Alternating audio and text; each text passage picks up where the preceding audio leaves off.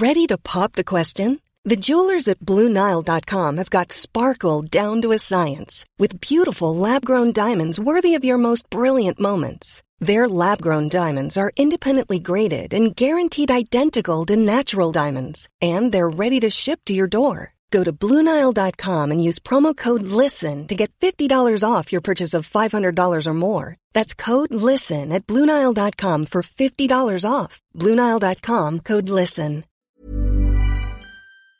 This will certainly have an adult theme and might well contain strong scenes of sex or violence, which could be quite graphic. It may also contain some very explicit language, which will frequently mean sexual swear words. What do you like listening to? Um, chart music. Chart music.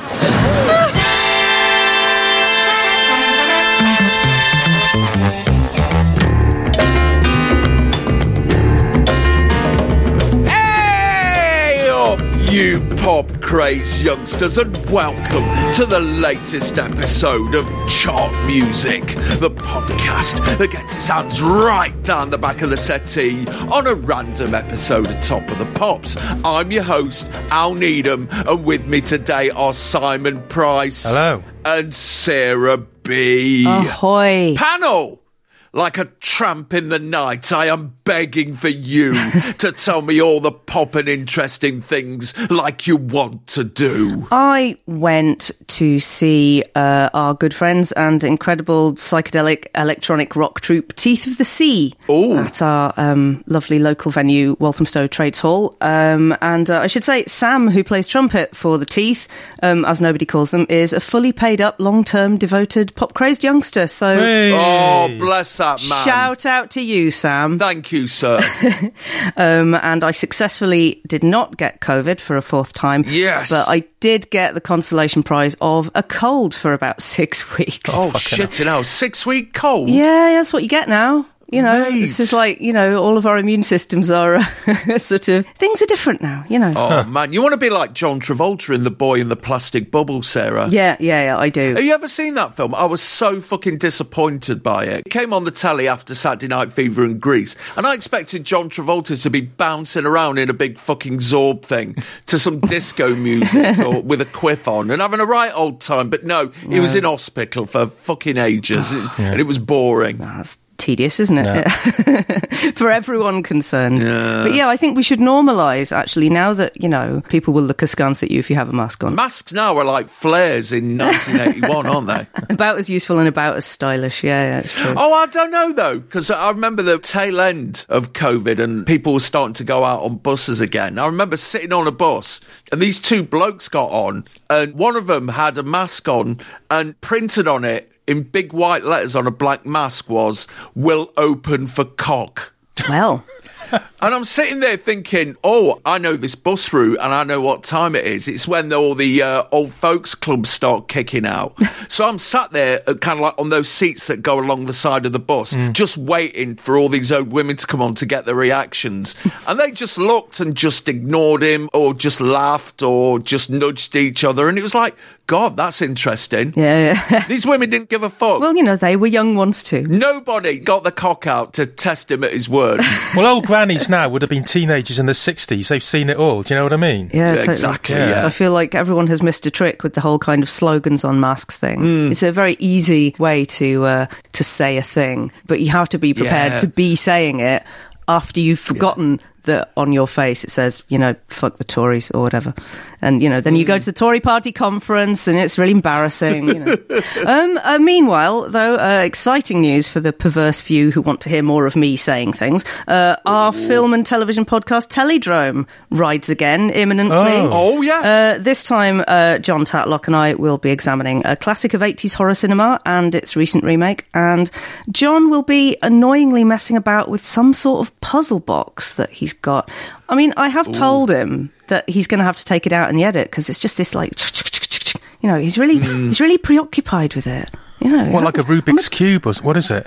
I don't know what it is. I- He's like he's really preoccupied. He hasn't slept in days. He's just kind of sitting cross-legged in an empty room, just like I'm a bit worried. Anyway, uh, Teledrome, wherever you get your podcast. I saw John Tatlock the other night. Oh, really? Yeah, I was up in Manchester, had a drink with him, and uh, he didn't have a puzzle box on him then, unless he had it stashed somewhere that, you know, frankly, the sun don't shine. I don't know. Maybe he solved it. Oh no, I think maybe we'd know about it if he'd solved Fair it. enough.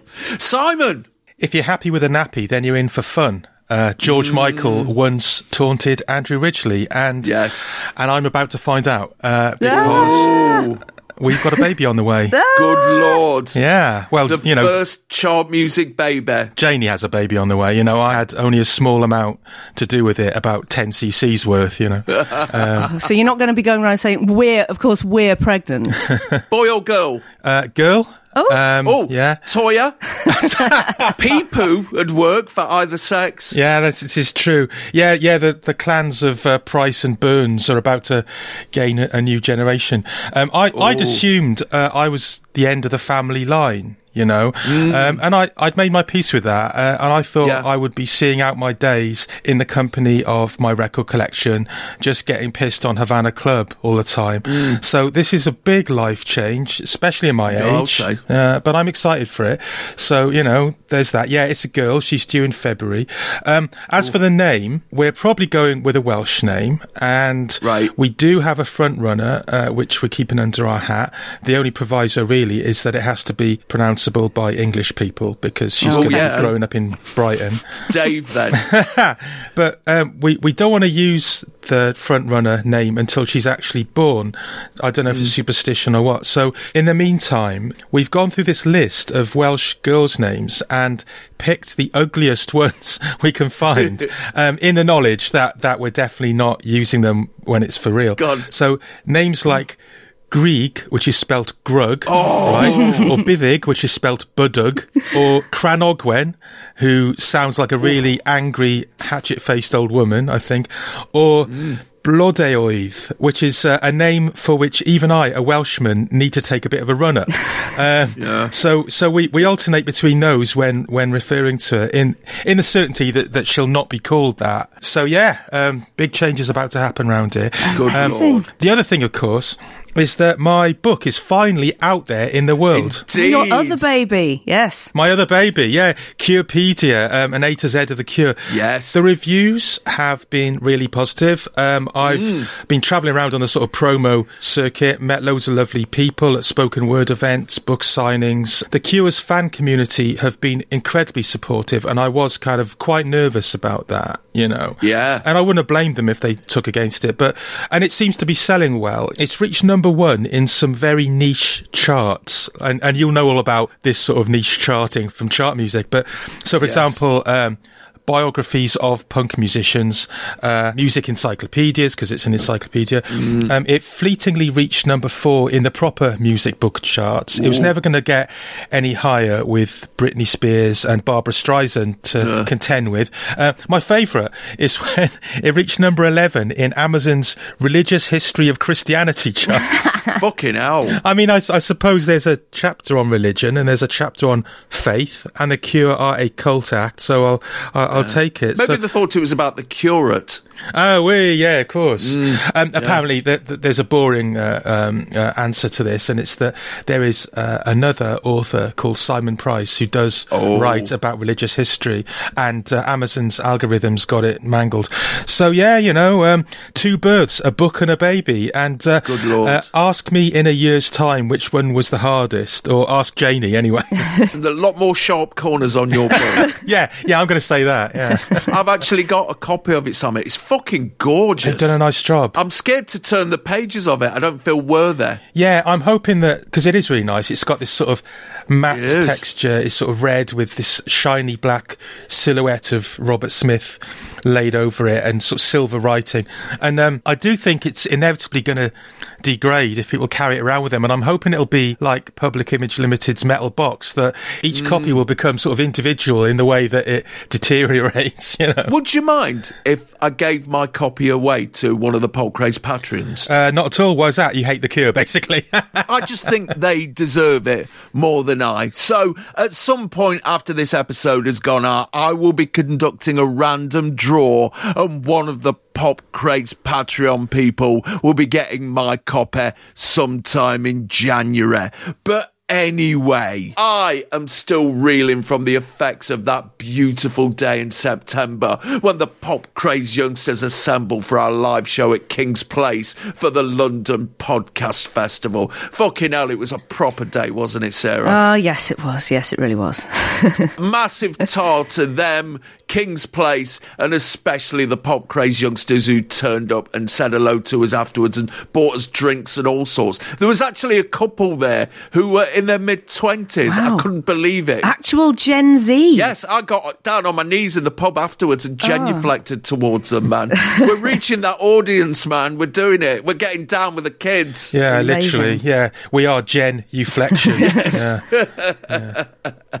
Yeah, and a special thanks to all the pop craze youngsters who booked our live stream, which I managed to have a look at afterwards. It was fucking mint. And it gave me the ideal opportunity to see how much I'm turning into Mr. Rumbold as the years roll on. oh, fucking hell, man. I've got a face for podcasts and a voice for newsprint. You're being harsh on yourself there. Man, no, it's, it's all true. I got away with it this time because I was uh, I, I was just in the audience and uh, I got to Yes. I got to politely heckle and uh, do a little a little royal wave. And uh, that was my contribution. a splendid day. And yeah i'm starting to get a feel for these live shows now. I'm not i'm not so stressed about them. Your turn next simon. That'd be nice. and it might be sooner than you think. Hit the fucking music calling all pop crazed youngsters you asked for it. We were offered it. So we said, all right then, fuck it, why not? Saturday, January the 13th, 2024, Birmingham Town Hall, chart music live all dayer. Yes, pop craze youngsters, chart music is getting on down to Benny Tan with the power trio of Simon Price, Neil Kulkarni, and Al Needham for a full day of chart music ramble. We commence with the return of Here Comes Quizum, the chart music pub quiz. And then a three hour live episode of chart music. And then we round off the evening with a chart music disco, where we dance the night away to the white hot sounds of Joy Sarney and Two Man Sound. It do be the complete chart music experience, Miss Diane, and can be yours for a mere £15. So, see that internet. Mash out bit.ly slash CM24. That's bit.ly slash CM24. Lay your money down and be prepared to be pop crazed all day long in beautiful downtown Birmingham. Hey, Piss Troll, we're coming for you.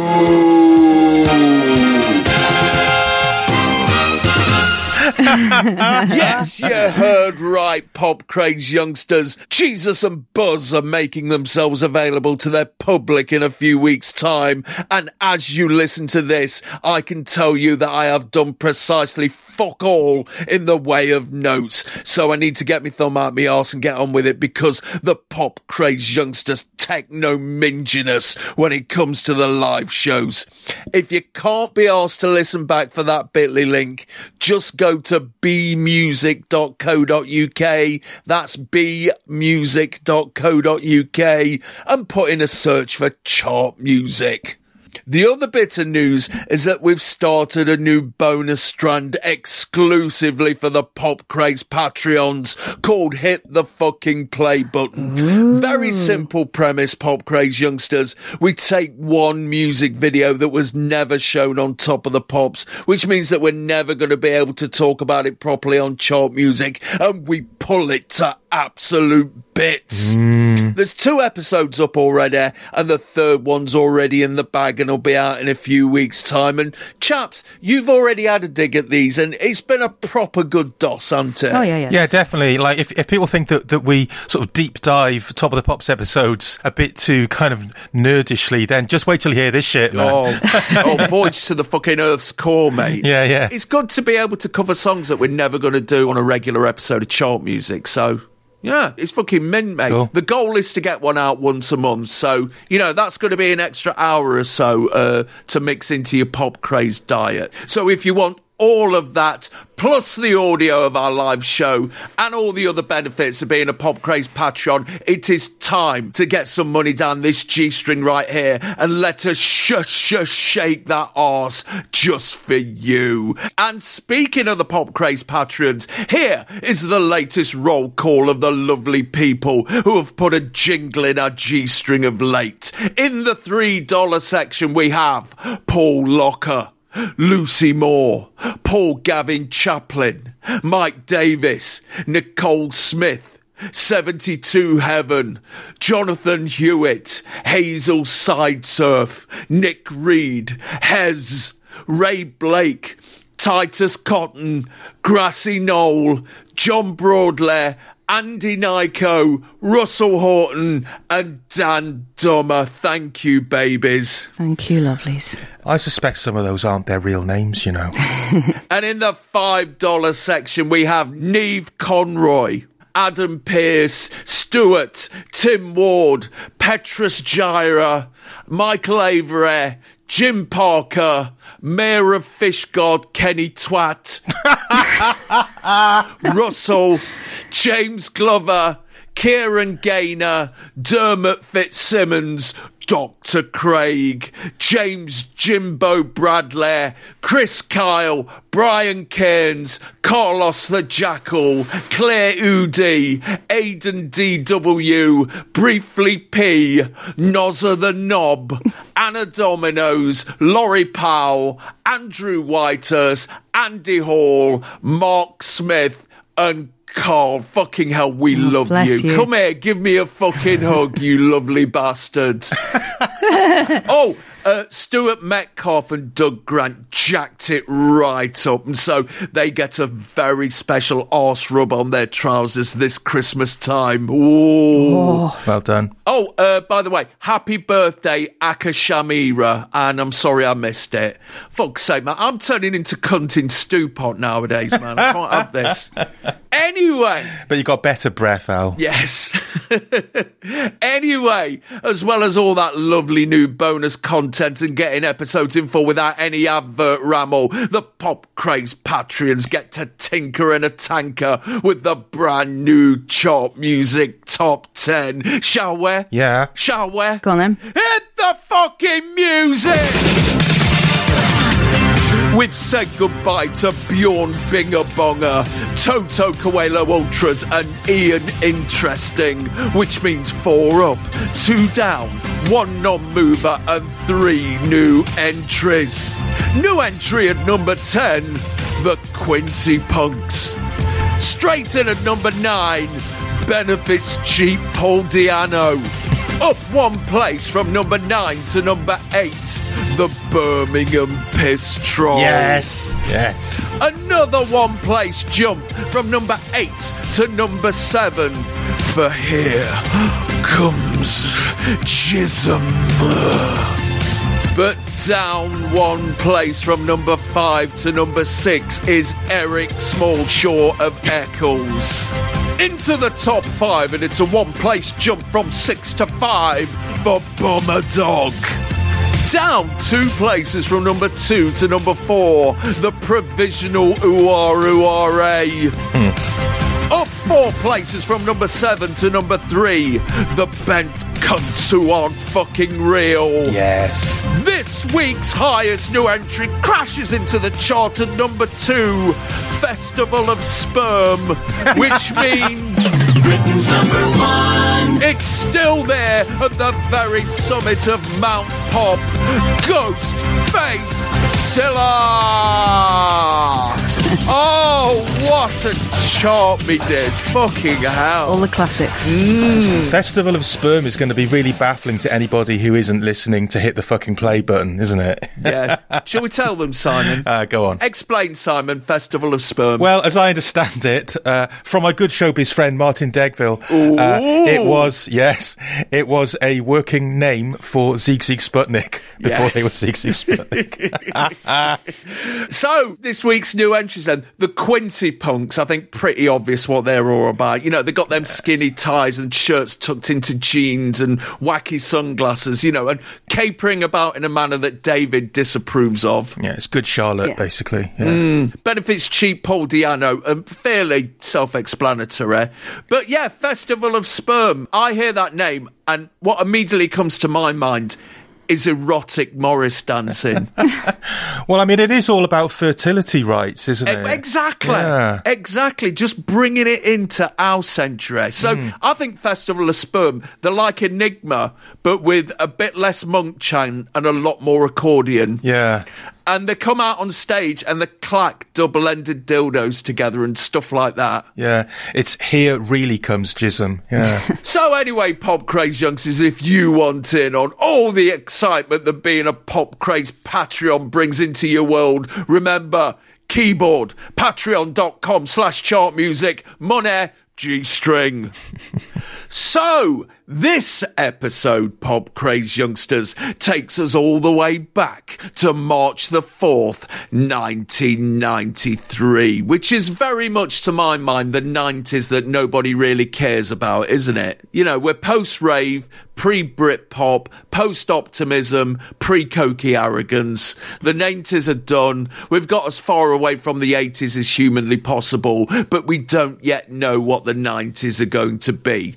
So, me dears, if I were to say to you, the music of 1993, what's immediately coming out of those lovely mouths of yours? Um, Some unholy soup of uh, grunge, Eurodance, and take that, I think. I was going to say Peruvian knitwear hat. Oh. Basically, spin doctors. If you wanna Oh, call me baby, just go ahead now. Uh, just you know, uh, I've I've completely fucked all the pop crazy youngsters' heads now with the mother of all earworms. um, what what that symbolises? Yeah, yeah. Stop now! what what that uh, what that symbolises is that grunge and American alternative music in the broadest sense had sort of curdled and the dregs were now being scraped from the barrel. But yeah, like you say, uh, Britain hadn't yet stepped up with enough to replace it. You had Suede and the Manics and Saint Etienne and Pulp, but nobody was using the B word yet, um, of course.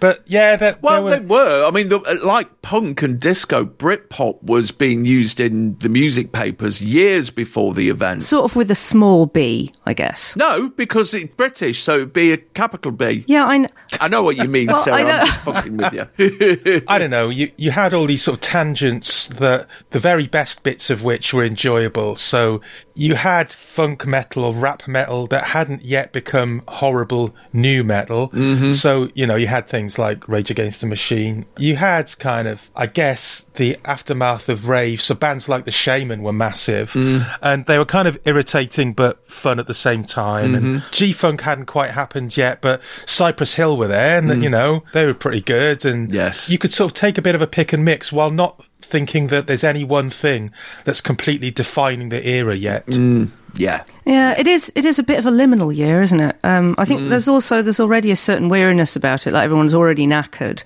you know. Even though it's only it's it's sort of an early mid year in that way. But uh, yeah. in terms of the charts, it's like shat on by Shaggy, shoveled up by Blobby. People are tired. The you know recession's dragging on, and you know, and it, it is like careful what you wish for, really, because Britpop is coming down the tracks like a runaway train with a single eyebrow. Um, I, I, in the full full awareness that trains don't actually have eyebrows in general. Oh, Thomas the Tank Engine probably. has, Oh yeah, don't oh know. god, oh yeah, the, the eldritch horror of Liam the Tank Engine. Fucking hell. yeah. So rave obviously on its way out very much. Um, the Prodigy's first album only came out last year. They're not considered Britpop, but they're sort of almost on the edge of it because the Fat of the Land a few years later was immense. There's quite a neat delineation really when it comes to dance music. The uh, Castle Morton Common week long rave happened last year, um, which. Uh, some people consider precipitated, almost single-handedly precipitated the criminal justice bill. Yeah. and that starts to mark the beginning of the end of uh, the rave culture that started in '88. In fact, the, so the criminal justice bill this year was making its way through Parliament with its new rave clause, and um, the Ministry of Sound. Repetitive beats and all that. Yeah, yeah, The Ministry of Sound projected their logo onto Parliament, not to protest the bill, but to promote their very first compilation. So hmm. that really establishes the corporate evolution of the bootleg rave tape that had been massive up until now. Hmm. It was the end of the Free Party era and the start of the Super Club era. So the succession of repetitive beats. Hmm. And you could still go mental in a huge crowd of people, but it would cost you at this point. Mm. One word that constantly sprung to mind when I was researching this era malaise. The country's in recession, record sales have dipped for the first time in 12 years, and the music scene is in a state of absolute flux. Baggy's collapsed in on itself, even though the enemy is still waiting for the Stone Roses to come back and make everything right again. Factory Records has gone bust, and the youth of Britain are either pretending to be American tramps who have been loaded into a cannon and fired through a branch of millets, or following the clarion call of assorted Ian Beales in hypercolour t-shirts who hunch over computers in their bedrooms and make the youngsters take drugs and surrender to machine loops that isn't real music at all. Here's an article I found in The Guardian from the year before, chaps, which kind of lays out the state of music at this time from a, a certain point of view Yeah. With the soulless machine beat of techno music and its leap from the underground rave scene to mainstream chart success, the science fiction nightmare is in sight. Computers are taking over from creativity, and musicianship is slowly being replaced by the dismal donkey work of the computer programmer. Although not quite the fifth horseman of the apocalypse, music technology may yet undermine a music industry that has traditionally made money out of good playing and songwriting. Techno dispenses with both and is currently the hottest force in the record shops. Bands like Altern-8, SL2 and 2 Unlimited sell singles in quantities real musicians dream of by making music so lacking in human qualities that it is difficult to imagine soft flesh ever having anything to do with its creation. In fact, it is all done with drum machines, sequencers and samplers, scavenging among other people's ideas and reveling in banality and repetition. Faceless and personality free, techno embodies few of the traditional rock inspirations like sex, egomania, and sedition. Instead, it is all about money. No musical rebellion has ever started out so mercenary or been so instantly profitable. Given the technology and ability to play a three fingered chord on a synth, you can bash out a top 10 single ready for pressing in a day.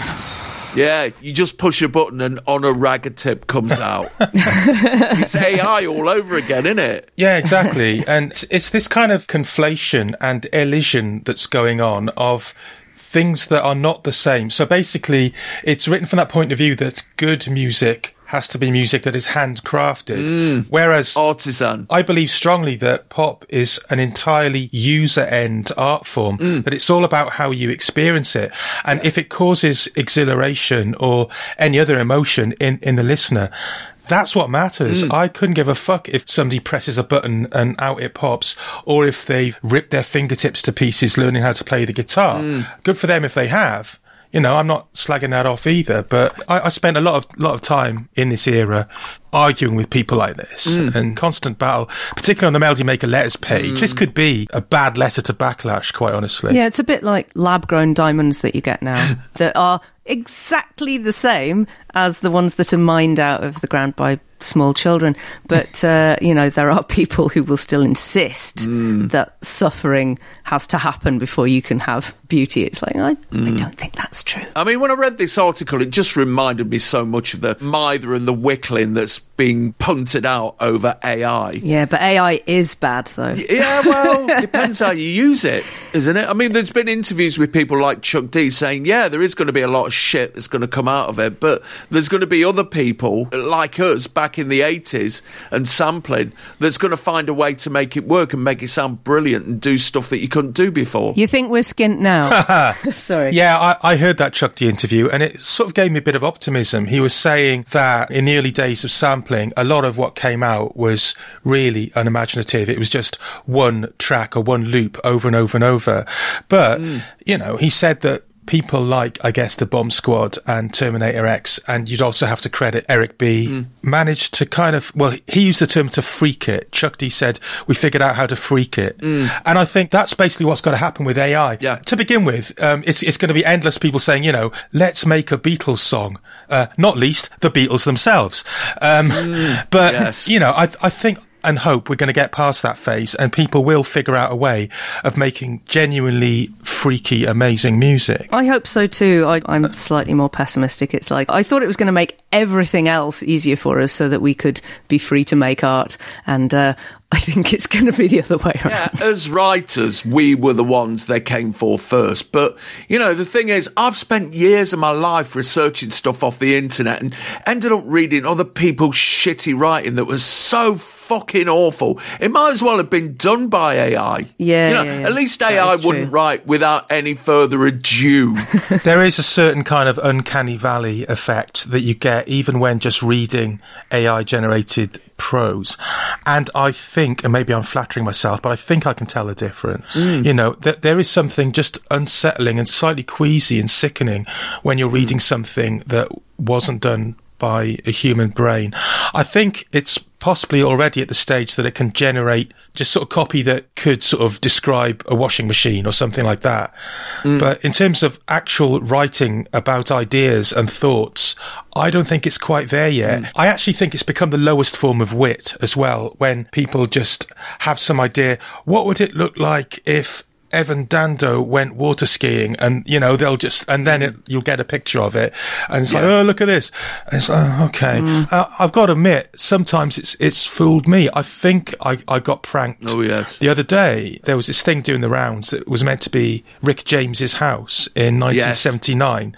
And it looks fucking amazing, kind of sci-fi meets Superfly, this place that, that he supposedly lived in. I now think it's too good to be true and it's probably AI. The, the jury's still out on that, I think. But um, it's just, you know, there's this crestfallen feeling you get of, oh, for fuck's sake, is that all it was? Yeah. Well, I want to see these amazing, luxurious rock star palaces from the 70s, but I want to see them for real. I don't want to see yeah, you want the truth. yeah, yeah. That surprises me about myself. I never thought of myself as someone who craves authenticity, but maybe my limit has been found and maybe I fucking do. I don't know. But anyway, going back to the article, you read this kind of stuff, uh, uh, which was not uncommon in the media around about this time, and you start to realise why the corporate whores of the music biz were on their backs with their legs wide open, baying for Shed 7 to show them just how dangerous music can be.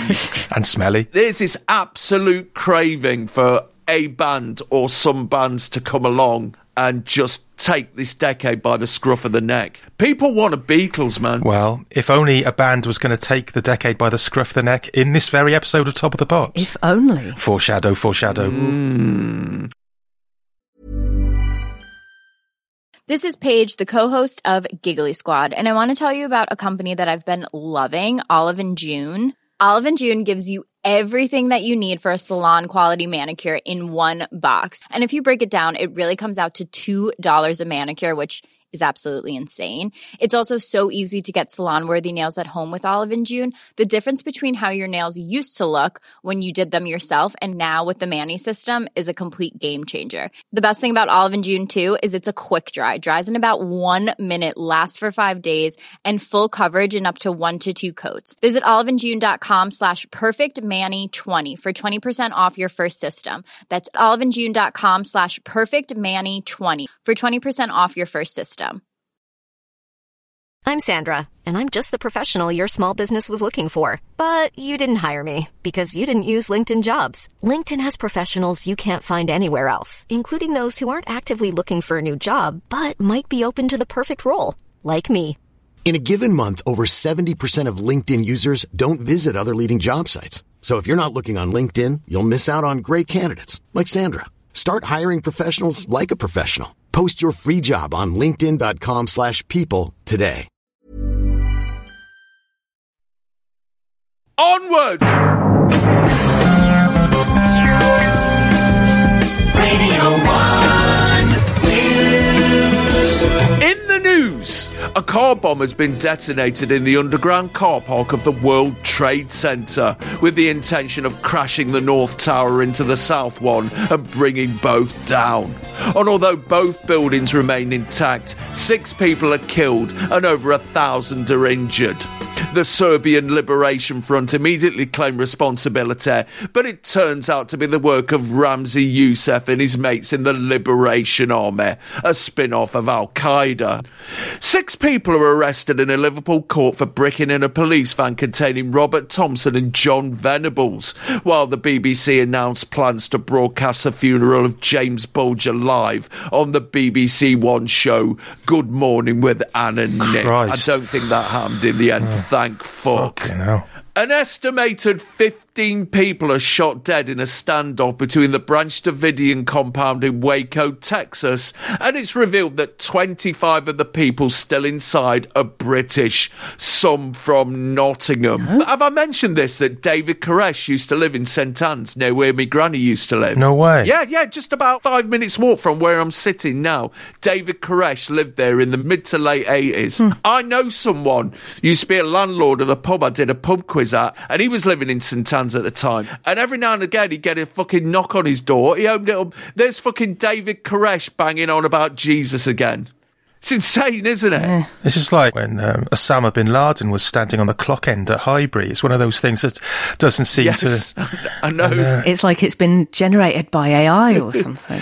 Tony Bland becomes the 96th victim of the Hillsborough disaster. Justice for them. Yeah. The US Air Force have started to airlift relief supplies into Bosnia for the benefit of Muslim refugees, including ration packs which contain pork. Christ. No special consideration has been made for that, said a USAF spokesperson, but it is easy to recognise and they can always throw it away.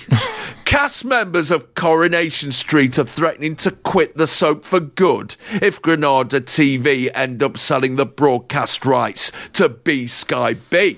Granada, who claims that the programme generates over a hundred million pound a year in advertising revenue for the ITV network, wants to double their price from 40 grand to 80 grand per episode. And if they can't get that from ITV, they're threatening to take it to Murdoch. Members of the cast are famous for their charity work and caring attitude to the less fortunate, said a Granada insider. Most of them are desperately concerned about the effect a possible sale could have on pensioners and other lonely people. They regard street characters as their friends and can't afford a satellite dish. Fucking hell, that would be the end of the world if Coronation Street moved to satellite. Tory rent-a-gob Geoffrey Dickens has blasted ITV for screening an HIV positive vicar kissing his dying boyfriend on a documentary this very evening. What are children to make of all this? He said. It will encourage some of them to dabble in homosexual activities, he said of the documentary series 3D. Vicars should act responsibly in public. If you can't trust your vicar, who can you trust? Gotta say, if I was 14 and I saw a vicar snogging another man, I'd think very seriously about having a dabble. John Hendy of E17, currently at number 10 in the charts with Deep, and his mate have been attacked by five thugs with iron bars in Walthamstow after the latter chattered up one of their girlfriends. After going to hospital to have 12 stitches in his head, he said, I can't understand why people do things like that. If they think they're being real men, they're very much mistaken. Bruce Dickinson has announced that he's leaving Iron Maiden, but will stay on until August to do a farewell tour and ring a live LP out of it. But the big news this week is that the IRA have targeted Mr. Blobby. After leaving a bomb in a bin outside Athena in Camden, which injured 14 people, a threat of another bomb at Television Centre was issued, forcing the BBC to cancel its live episode of Noel's House Party and replace it with a repeat of the 1992 version of Noel's Christmas Presents and a repeat of the greatest episode of Tom and Jerry ever, Zoot Cat, where Tom falls for a Bobby Soxer and makes his own zoot suit out of a deck chair and a lampshade, only to be comprehensively cock blocked by Jerry, who ends up dancing with her and presumably having a relationship.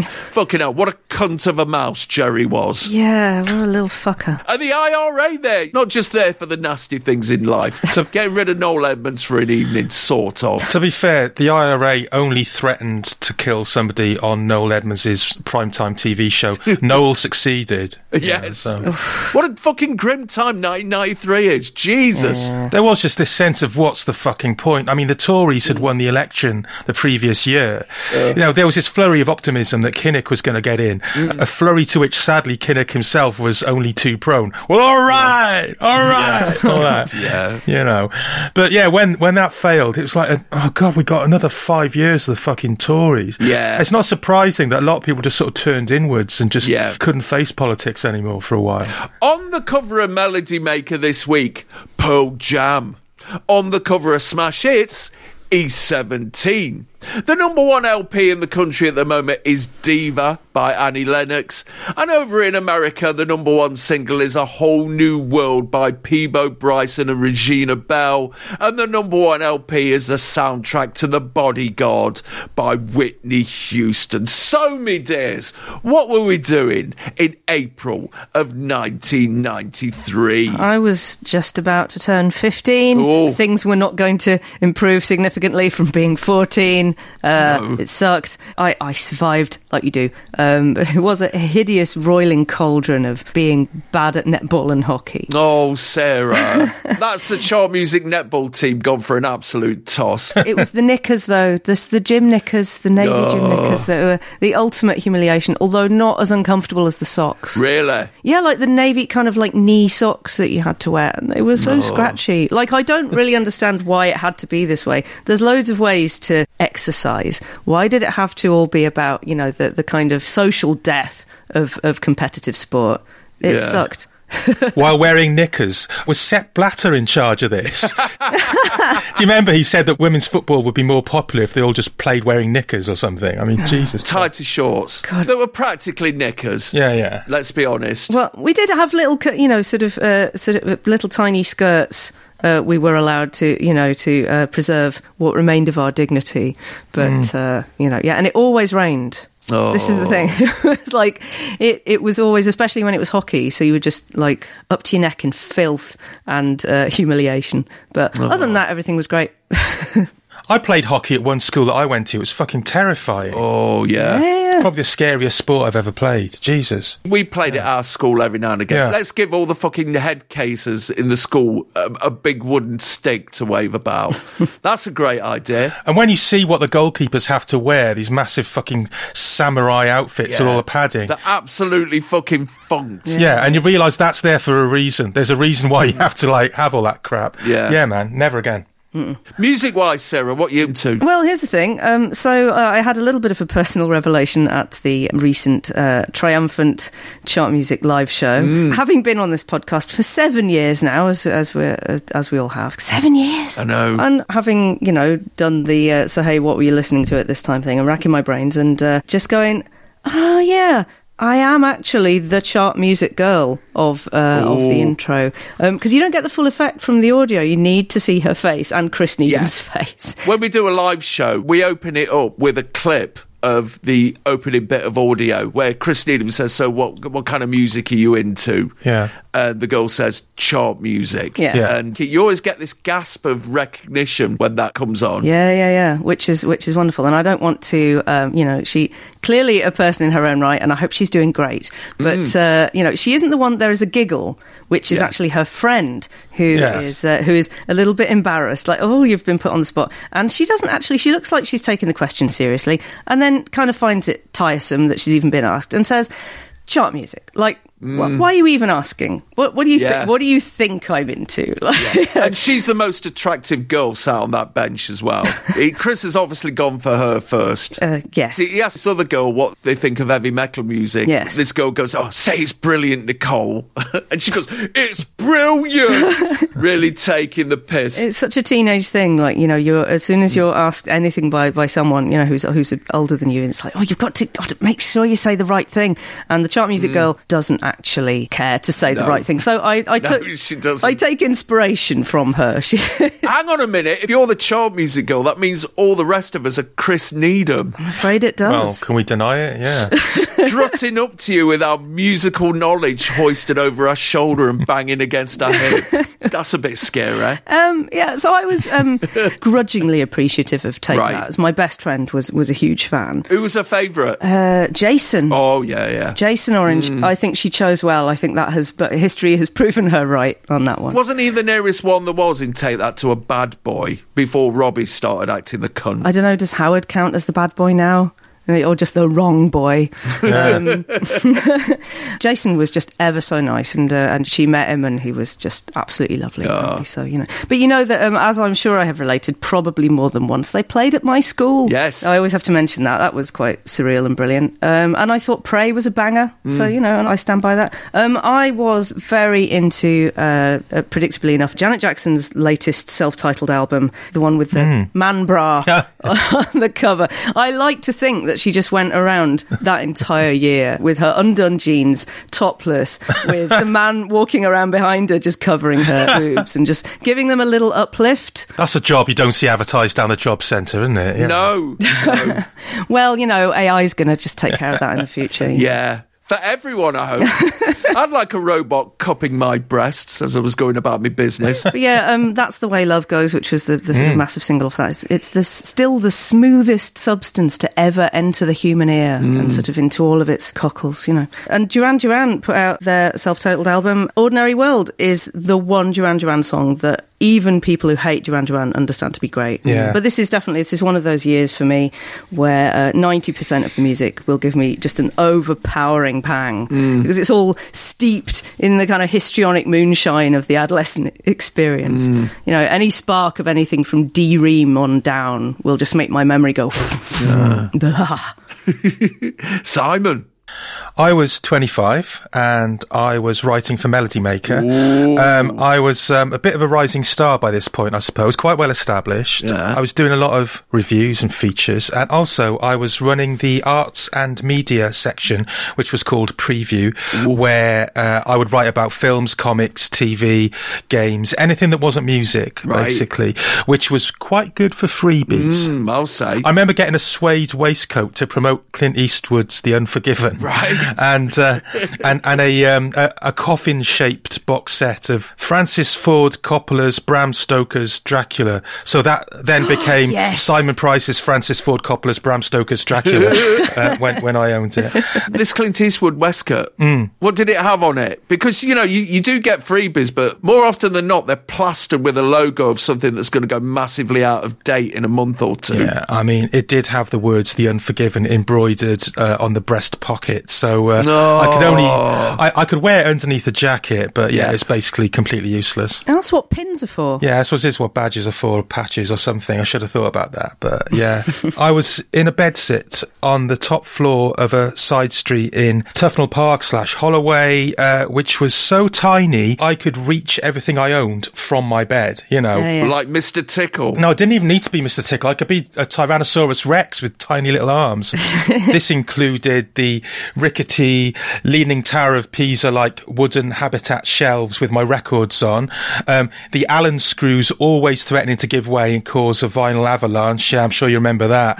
Before IKEA was on the scene, you know, this is what you had to make do with. You had to go to MFI. Yeah. that's- oh, Jesus. The plaster of Paris skulls and magical incense burners, which uh, I, I bought from Mysteries of Covent Garden when I was going through an embarrassingly late in life occultist phase. No. Um, I cringe when I think back on that. Did you have tarot cards? All that, yes, I did, Al. I had all that shit. I, I'm really bad. I was 25, man. It's too late in life to, to be doing that. Shameful. I pride myself on being very rational, you know. Yeah, there were loads of people I knew round about this time who went through a tarot phase because they were all fucking hippies. But I had one mate who I'm not going to name here, and he claimed to be able to read futures with just a pack of playing cards. What he had to do, first of all, though, was take a reading of your aura before he touched the pack and did a reading. And luckily for someone like me, it was dead easy. All he had to do was put his palm like millimeters away from mine. But for some reason, and you're not going to believe this, that never worked with women's palms. So he had to do a full body aura reading for them. Fuck's sake. And yeah, Right. I've seen him do that, and yeah, it was the most shameful thing I've seen in my life, and it never worked. Shame on you. You know who you are. I once played a game of poker with tarot cards. I got a full house. Everyone died. That's a Steven Wright joke. uh, you know, Oh, but, hang on. Uh, yeah. I can do. I Um, can do a pretty good Steven Wright. Hang on. Um, I once played a game of poker with tarot cards. I got a full house.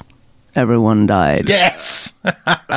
So anyway, there you were, Simon, dancing, laughing, drinking, and loving Um, in bedsit land. There was all that occultist stuff. I had the uh, Macintosh computer that I spoke about in another episode, which used to belong to Michael Grade, and on which I got so obsessed with playing Lemmings that I'd often stay in and finish a game rather than go out and have a life and go to gigs and parties Oh, and stuff mate. that I'd been invited to. So I'd just sitting there, like, you know, late at night. Oh no! you know, yeah, fucking, yeah, yeah, that's Right, good. When you when you take your eye off the ball and then you'd realise that somewhere They're all falling other off the edge, There's yeah. a cliff that you're like, oh no! It's That's a very yeah. stressful. Game. Oh god, you've been there too. And the building in which I was living was mildly infested with what I can only describe as brown fish. What? they looked like silverfish, but they were actually brown. I think they were cockroaches. No, they they had that sort of tapered shape. They were small, and they were basically Yeah. silverfish, but brown ones. And Maybe they were really old silverfish that like got tarnished. Well, it should be the other way round. That like the they start off brown and then go silver with age, as as we do. I don't know. Yeah, but it was pretty horrible, and uh, it, it was all I could afford at the time. I, I remember um, inviting Luke Haines from the Auteurs there, so I could interview him, and and uh, I was embarrassed that a pop star, ev- even a fairly minor one, um, was getting to see exactly how poorly paid we music journalists were. Um, I, I had a small number of extravagances that I could treat myself to that I could afford, right? When I wanted a taxi, I had the number of this chauffeur or chauffeurs, I suppose I should say, because she was a lady limousine driver, um, wearing a uniform and a cap. Um, No. Yes, and she would pick me up and ferry me around town for only slightly more than a cab fare because I think most of her chauffing work was done in the daytime. And from her point of view, she might as well make a few extra quid in the evenings, I suppose. And from my point of view, I think she only lived around the corner. So I knew that if I couldn't get a taxi, it was, you know, that there it was. And I, I would turn up in style in a, in a fancy car. Fucking Uh, hell. Yeah. Like So- an inverted Lady Penelope and Parker. yeah, and I didn't even uh, do that thing that the Pink Panther did of you know give her a, a coin, but it's on a piece of string and sort of whip No. it back. you know. I'd also bought myself a proper leather biker jacket, and I'd painted the Sheep on Drugs logo on the back, right? Because Sheep on Drugs were fucking fucking awesome. And I didn't want to have one of the three most common goth insignia on my jacket, which were Sisters of Mercy, Bauhaus, or Einstürzende Neubauten. Okay. Mm. So Sheep on Drugs it was, even though doing the, the detail, if you can imagine this, doing the detail on the syringe with a fine brush with acrylic paint really wasn't easy, but just, just about got You away with yourself? it. Oh yeah. Oh, I'd be Did terrified to do that, man. Yeah, yeah, on a fucking quite expensive jacket. Even if it was just a fucking jam logo. Yeah, yeah, I did it. I got away with it. Got away with it.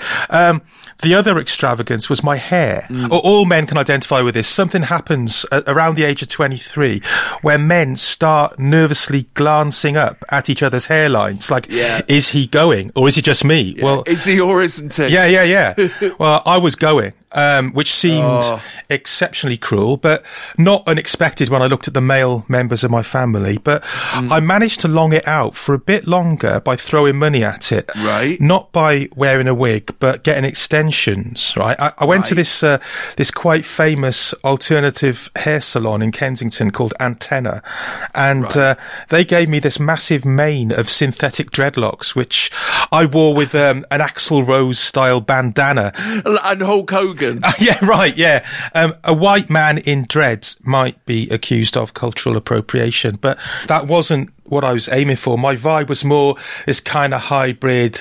Glam rock, industrial, cyberpunk kind of vibe I was going for. Who was losing his hair. Yeah, yeah. Well, yeah, but I got to say, look cool as fuck. So basically, yeah, living in a shitty bed sit, but leather jacket, limousine, nice hair. That was it. That must have left amazing marks on your face. Uh, you slept on your side, you know. Yeah. Well, also, um, Just have amazing cheek tattoos in the morning. I put these little metal beads in the dreads as well. So if I was at a nightclub swishing them about, they would whip me in the face with quite some force. like Bob Marley. Yeah, and I sort of rattle when I'm walking down the street. It's like sort of abacus. If if I didn't place the beads in just the right place, yeah, it would be quite noisy. no, you were right to do all that kind of shit. One of the biggest regrets of my life was I didn't do more mad shit with my hair. Well, that's it, you know. And, you know, if there are any youngsters listening to this, any actual youngsters, I know it's a long shot, but if you're in your 20s, just do all the maddest shit with your hair that you can. Yeah, yeah. Absolutely. I just took one look at my dad when I was about 16 and I thought, fuck this. If that's my future, I'm going to have every mad hairstyle I can have. So I did. Yeah. I continued. That extends to a lot of a lot of other things about your appearance. It's like the Nora Ephron quote about like if I'd known, mm. If I had known when I look I look back at the pictures of me in my twenties, and if I'd only known, I would just have worn a bikini the entire time. Well, I'm living in a tiny flat on the top floor in Isleworth with my girlfriend, just across the road from the gym that Lady Di used to go to first thing in the morning. Right. Yeah, you know the one where the owner ended up taking secret gusset shots of her a few months hell, later. and right. It was all over the papers. Yeah, I never saw her. She could have always come in for a cup of tea or something. Well, no, not tea. I didn't drink it. She could have a black coffee. I'm in the final months of university, and by this time, absolutely gagging to get the fuck out of it Uh. and plunge into the real world.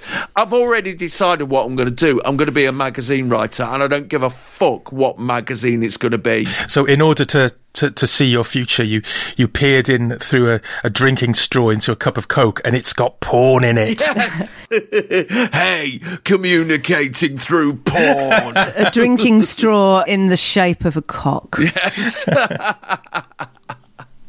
Music wise, well, I- I'm in a proper relationship for the first time ever, so you can't really nestle with your paramour to back the fuck up Bionics or Gangster Bitch by Apache. So I've stepped away from hip hop a little bit. Right. And I'm also really skinned. I'm working a side job at uh, Richmond Odeon selling popcorn and fucking fizzy drinks to cunts.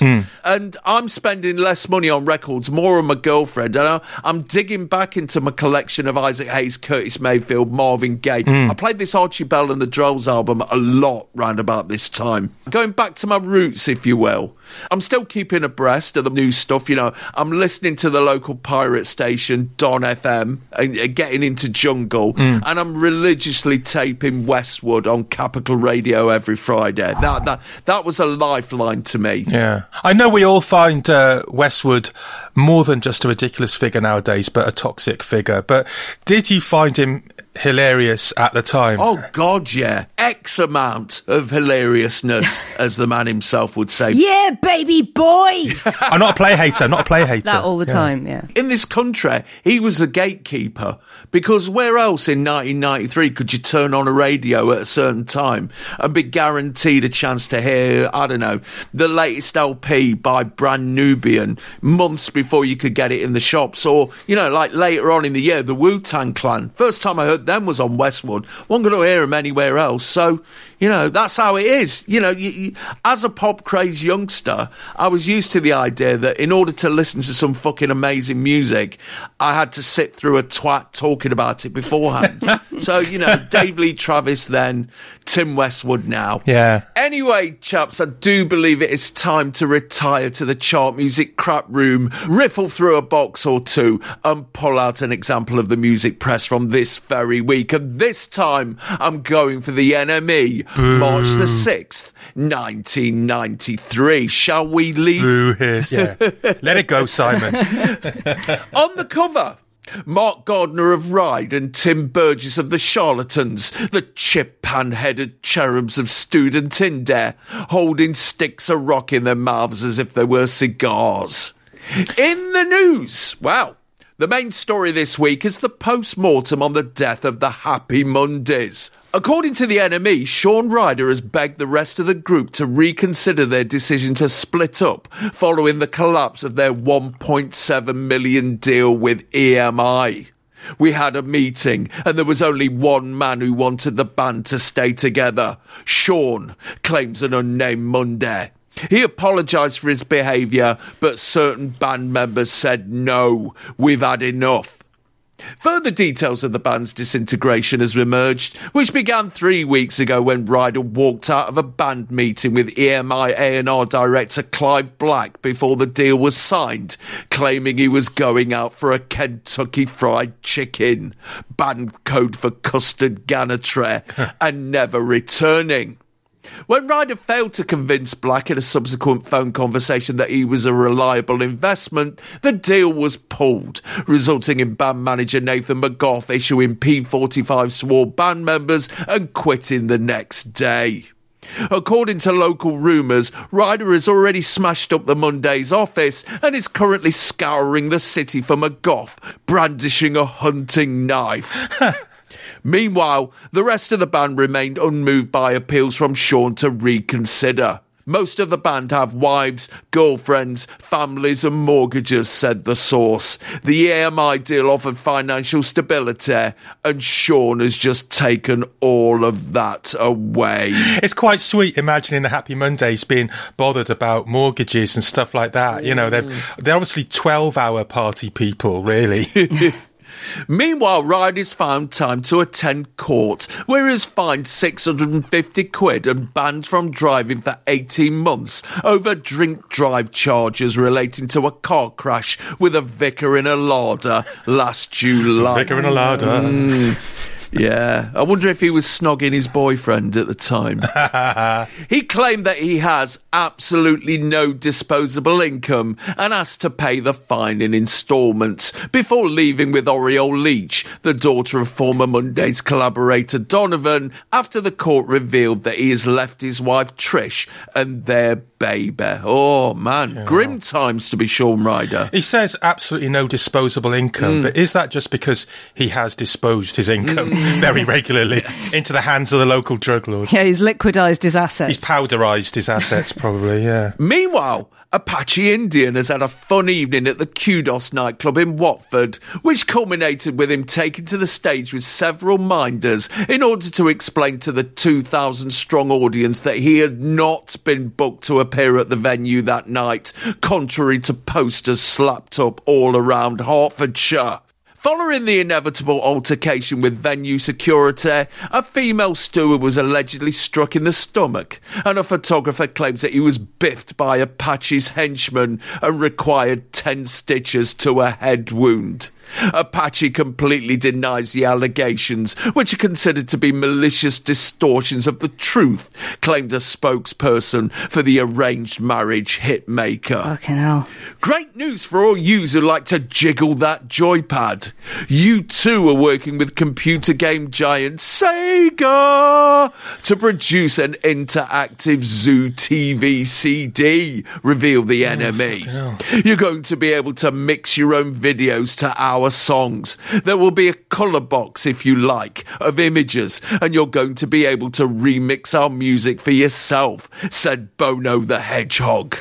Sadly, the deal falls through, but when the Mega CD add on for the Mega Drive hits the UK next month, you'll be able to spend upwards of 40 quid on the Make My Video series, where you can remake the videos of In Excess, Kris Kross, C+C Music Factory, and Marky Mark and the Funky Bunch. Now, what really happened was you buy a Mega Drive and it had the U2 game preloaded onto it, whether you liked it or not.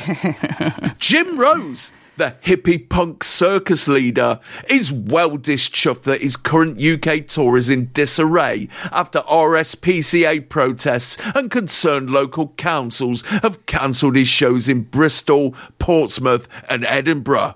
The whole thing is insane. No one here seems to be getting the feel and message of the show. Everything is done with real humour, he says. The RSPCA's complaints about slug eating are ironic, given that snails and oysters are a delicacy. Hmm. and his mate, Matt the Tube Crowley, defended his bile bear act, where he swallows a seven foot tube, pumps assorted fluids into it, pumps them out again, and invites members of the audience to have a sip.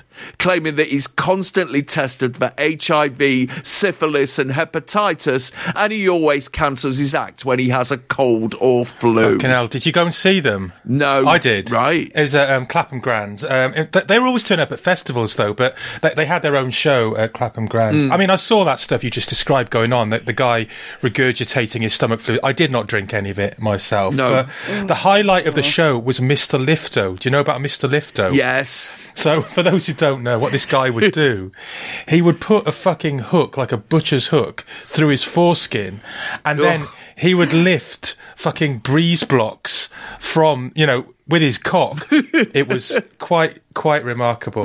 They turned up in the X Files as well. Mm. Yes, it did, yeah. It, it was, I guess it was based on Tod Browning's Freaks, that kind of uh, travelling freak show, and it was them. It was the Jim Rose Circus. Yeah. By the way, uh, is- in case anyone is uh, is thinking about eating slugs, or maybe you know, as a sort of a food hack to have a, a nice sort of French cuisine, d- just don't.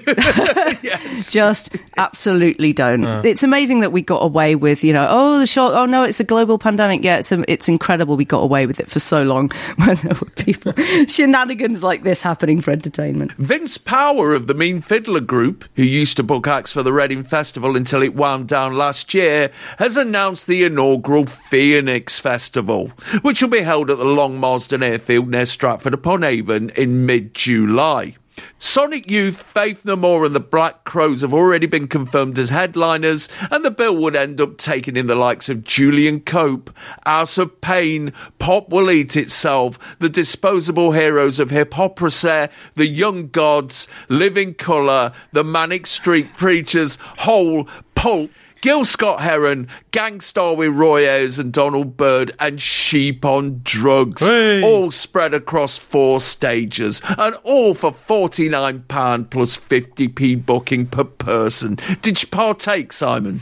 Yeah, I did. It was a weird one, Phoenix. It's a sort of festival that didn't know what it was. Uh, it was Mm. very eclectic to a fault almost. You know, there were just so many different stages of, you know, there'd be a jazz stage and a hip hop stage and a techno stage and all this kind of stuff. I guess Mm. it was a bit like Glastonbury in that sense, but without any kind of countercultural or any kind of cultural vibe to it. It was just here's all the music that's around, sort of divvied up into little pockets, and you can sort of wander around it. But they got some massive uh, and headliners. mix. Yeah, but mm. it didn't really know what it was, and I can see why it didn't last. But I liked it because you know, it was on an airfield, so it was a flat surface, plenty of concrete, Mm. and there were hotels nearby because I hate camping. But Mm. they, they managed, I guess, you know, basically the, the Mean Fiddler group had that kind of clout, but they managed to get some massive headliners. They had David Bowie, Bob Dylan on headlining, but Mm. but also, you know, they also had people like Suede and, and Bjork who are more of that era. So Mm. I, th- I think it was a really underrated festival. Yeah, I miss it. What were the toilets like? They were all right, you know. Some of the things that happened at, um, I, I, mean, I was mostly backstage, so I probably would have had the luxury toilets. But Mm. um, some things I remember happening there were I had a, a pint of what I hope was water poured over my head by one of Pop Will Eat Itself. Um, Right. Uh, I I went in goal for penalty. Probably wasn't water then. Exactly. Yeah. Um, Oh dear, did it I- rust your uh, your dread beads? yeah, probably. I went in goal in a penalty shootout against um, the, the Cardigans, or between the Cardigans. Right. And Nina Persson scored a goal past me. Possibly I was a little bit distracted by the fact that it was Nina Persson. and my friend, Emmy Kate Montrose from Kenickie, did the most amazing thing. She wasn't looking where she was going, and she bumped into Coolio and knocked him flat on his ass. No, man. If, if nothing else, Phoenix Festival gave me that memory. Oh, Over in stateside USA, the NME reveals that Prince's much publicised meeting with Morrissey, planned to coincide with last week's Grammys, has been postponed after the latter decided not to attend the ceremony. The NME reports that a spokesman says Mozza is recovering from a bout of flu, but plans to reschedule the chinwag. Eight years earlier, that would have blown my mind. You know, eight Yeah. years earlier, the idea of Prince meeting Morrissey. But what are they going to talk about? No, God. What the fuck? You know, I like singing about sex. Oh, well, I don't. All right, bye then. Yeah. God, it'd be like that Guardian thing, dining across the divide, wouldn't it? Oh, God, yeah. and finally, Salt-N-Pepa have warned the public that a fake Pepa is currently at large in Virginia Beach, Virginia, and is currently trying to obtain a record deal using the rapper's real name, Sandy Denton. So, if you encounter a woman with massive gold trunk earrings on your doorstep and she attempts to encourage you to push it real good, contact the police immediately. In the interview section, well, Northern Irish Noisenicks Therapy sit down with Keith Cameron in Brussels and immediately start banging on about how thick their fan base are. Fans listen to the likes of Teeth Grinder and say, oh, if only they'd made it a little bit heavier, it would be the same sort of thing as Nine Inch Nails. It's not meant to be that in the first place, moans frontman Andy Cairns. One thing that always disappoints me is that I tend to grant our fans with enough intelligence to realise what we're trying to do. Certain people we used to work with always get digs in now. There's a lot of people with the mentality that your music's got shite because you're on a major. If people think our music has got shite and they genuinely think that, fair enough. But it's nothing to do with being on a major. Punk's got into the hands of the middle classes now. When I saw Huggy Bear for the first time, I thought they were great. But when you start ramming your manifestos down people's throats, it's lost any of the vibrancy that the original punk had. There's a fine line between Huggy Bear, Cornershop, and Bono. Whether you're preaching to the Camden Falcon or to Madison Square Garden, there's not much difference. I feel like Pete Townshend when punk came along. Sarah, you were the sort of right age to be supposedly the target audience for Riot Girl. Did it actually reach you at the time? Or, no, you it, it, it didn't actually. Not in the wilds of West Yorkshire on the uh, the windswept hockey field. Uh, no, no, it didn't actually. Not at all. And that's exactly the problem with it for me. The, the very people that it should have been targeting, it didn't because it, it was a closed elitist world of people on college campuses, university Mm. campuses, who could afford to print up, you know, limited run vinyl singles or fanzines and stuff. I agreed with a lot of the sentiments Mm. of what they were doing, but it just, yeah, it used to drive me insane that people thought, oh, oh, well, that, that that's feminism sorted Mm. then. That's Yeah. fine, you know. yeah, because, you know, that's done now. No, no, it fucking isn't. Oh, by the way, therapy with a question mark on the end. Do you say their name like you were Australian? With uh, talk therapy. The question mark at the end was because of um, Letraset. They they had um, Right. they were sending out demo tapes, and they kind of got the spacing wrong between the letters, and there was a big gap at the end. Oh. So they just thought, fuck it, put a question mark on the end to make it look better. they were all right, therapy. I, I went away with them to Las Vegas around this time for Melody Maker. And I, I remember um, going back to the kind of image I had at the time with the massive dreadlocks and, and the leather jacket.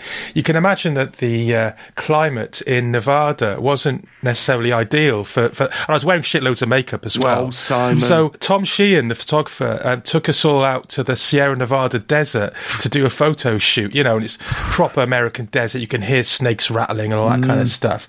Um, and everyone else is sort of wearing sensibly sort of shorts, short sleeve shirts, stuff like that. I'm there, big army boots, black leggings, black knitted sort of crocheted long jumper underneath my black leather jacket with all the makeup and a black headband, big black dreadlocks. And I refused to compromise my look for the weather. I thought, fuck you, weather. Oh, But Simon. You were the original goth in hot weather, weren't you, Simon? I was. I fucking was. My, my favourite memory of that trip, though, was that evening. Um, we all went to some kind of cocktail bar on the strip in Vegas, and there was an Elvis impersonator. Mm. Right. And Of course for there those who don't know, um, Tom Sheehan is a Cockney gentleman who speaks in Cockney rhyming Yes. slang. Right. A lot of it, it's it's not the standard rhyming slang. He often makes makes up his own. It's bespoke. Yeah, yeah. yeah. So there was this Elvis impersonator with the full kind of jumpsuit and massive flares.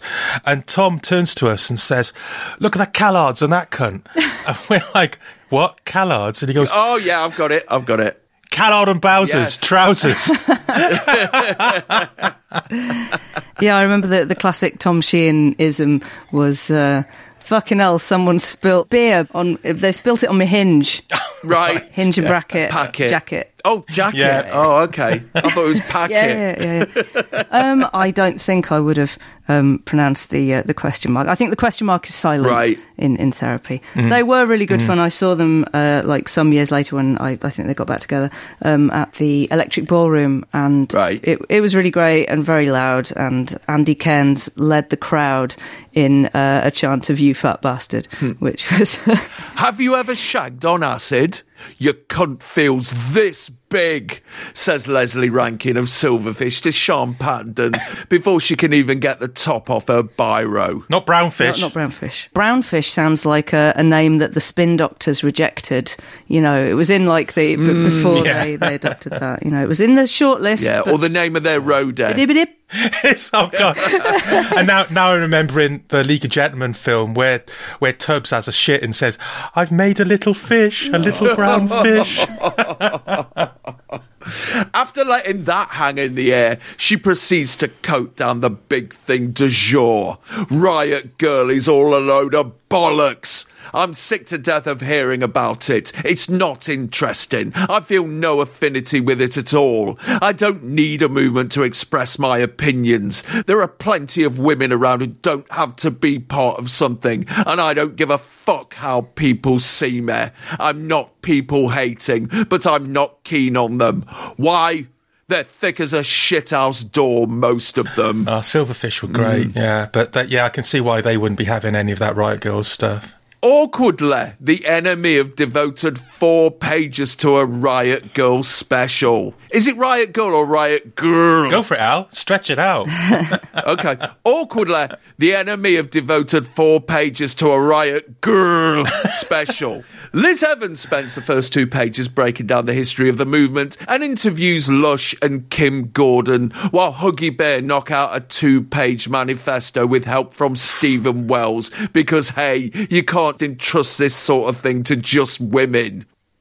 Who do we want to reach? asked Jo Johnson. We want to reach those brilliant punk rock women who've been worrying about what men think about them and are now cool and sassy fucking punk rock women.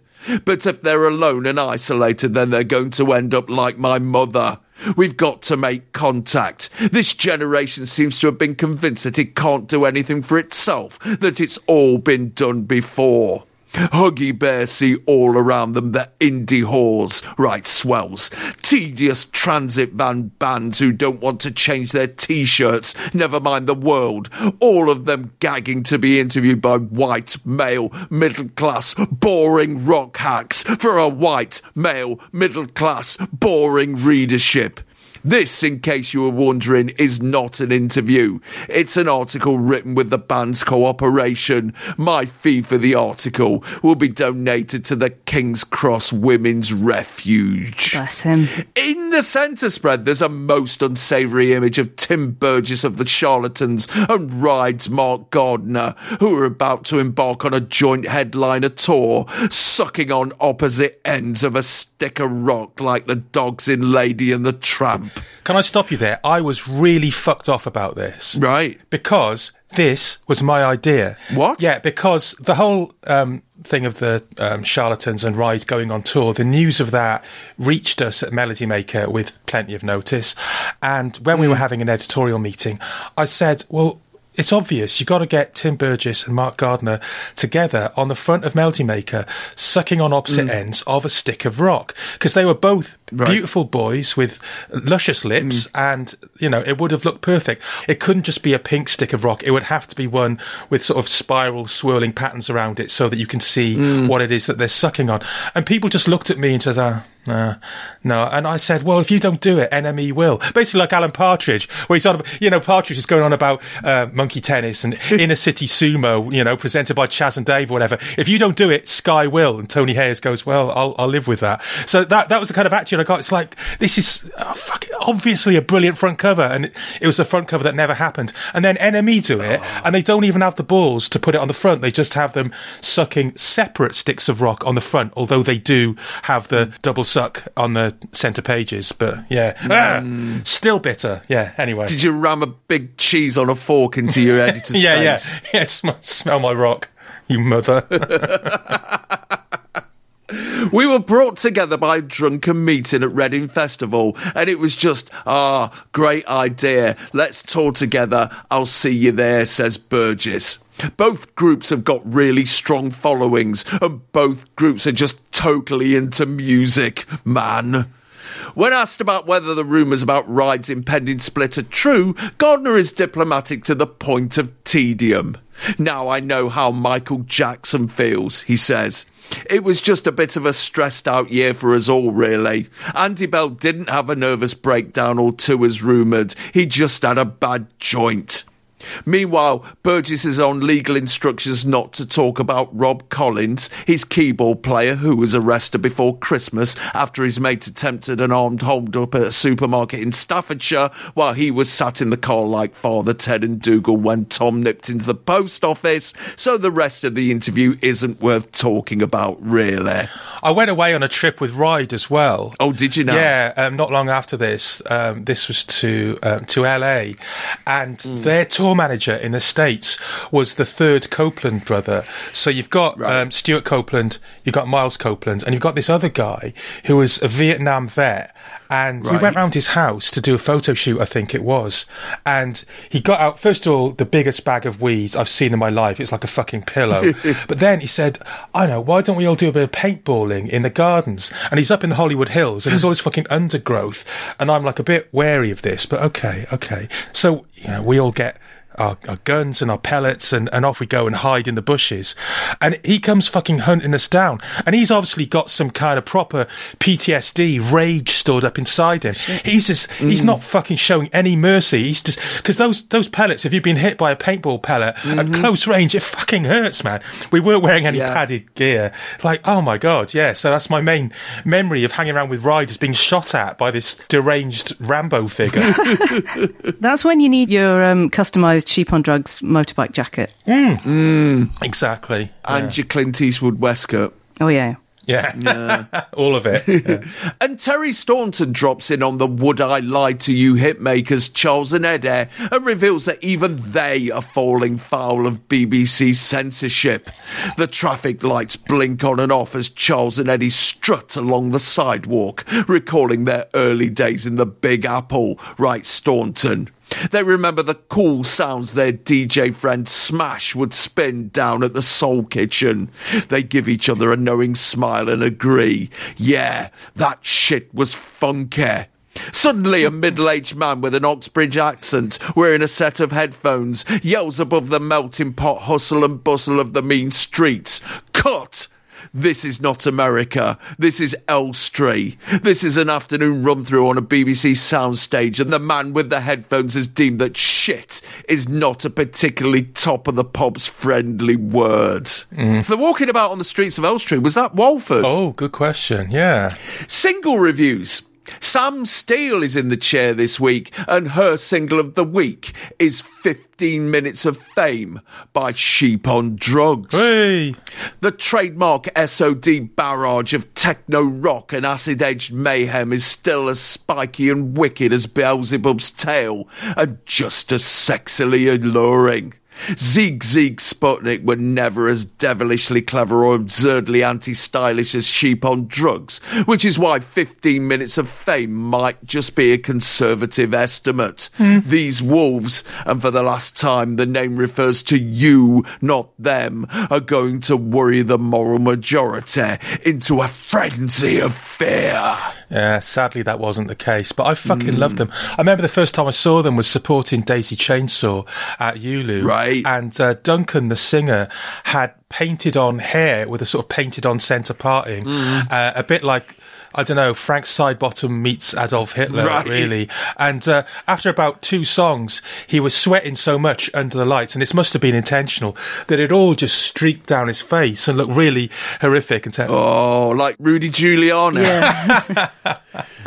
it was amazing. They were just, they were such a good band, but yeah, uh, in hindsight, they they were never going to trouble the charts or the moral majority. I don't think. Dodgy have put out their fourth single, Water Under the Bridge, and still reckons it's going to finally put them over the top and into the charts.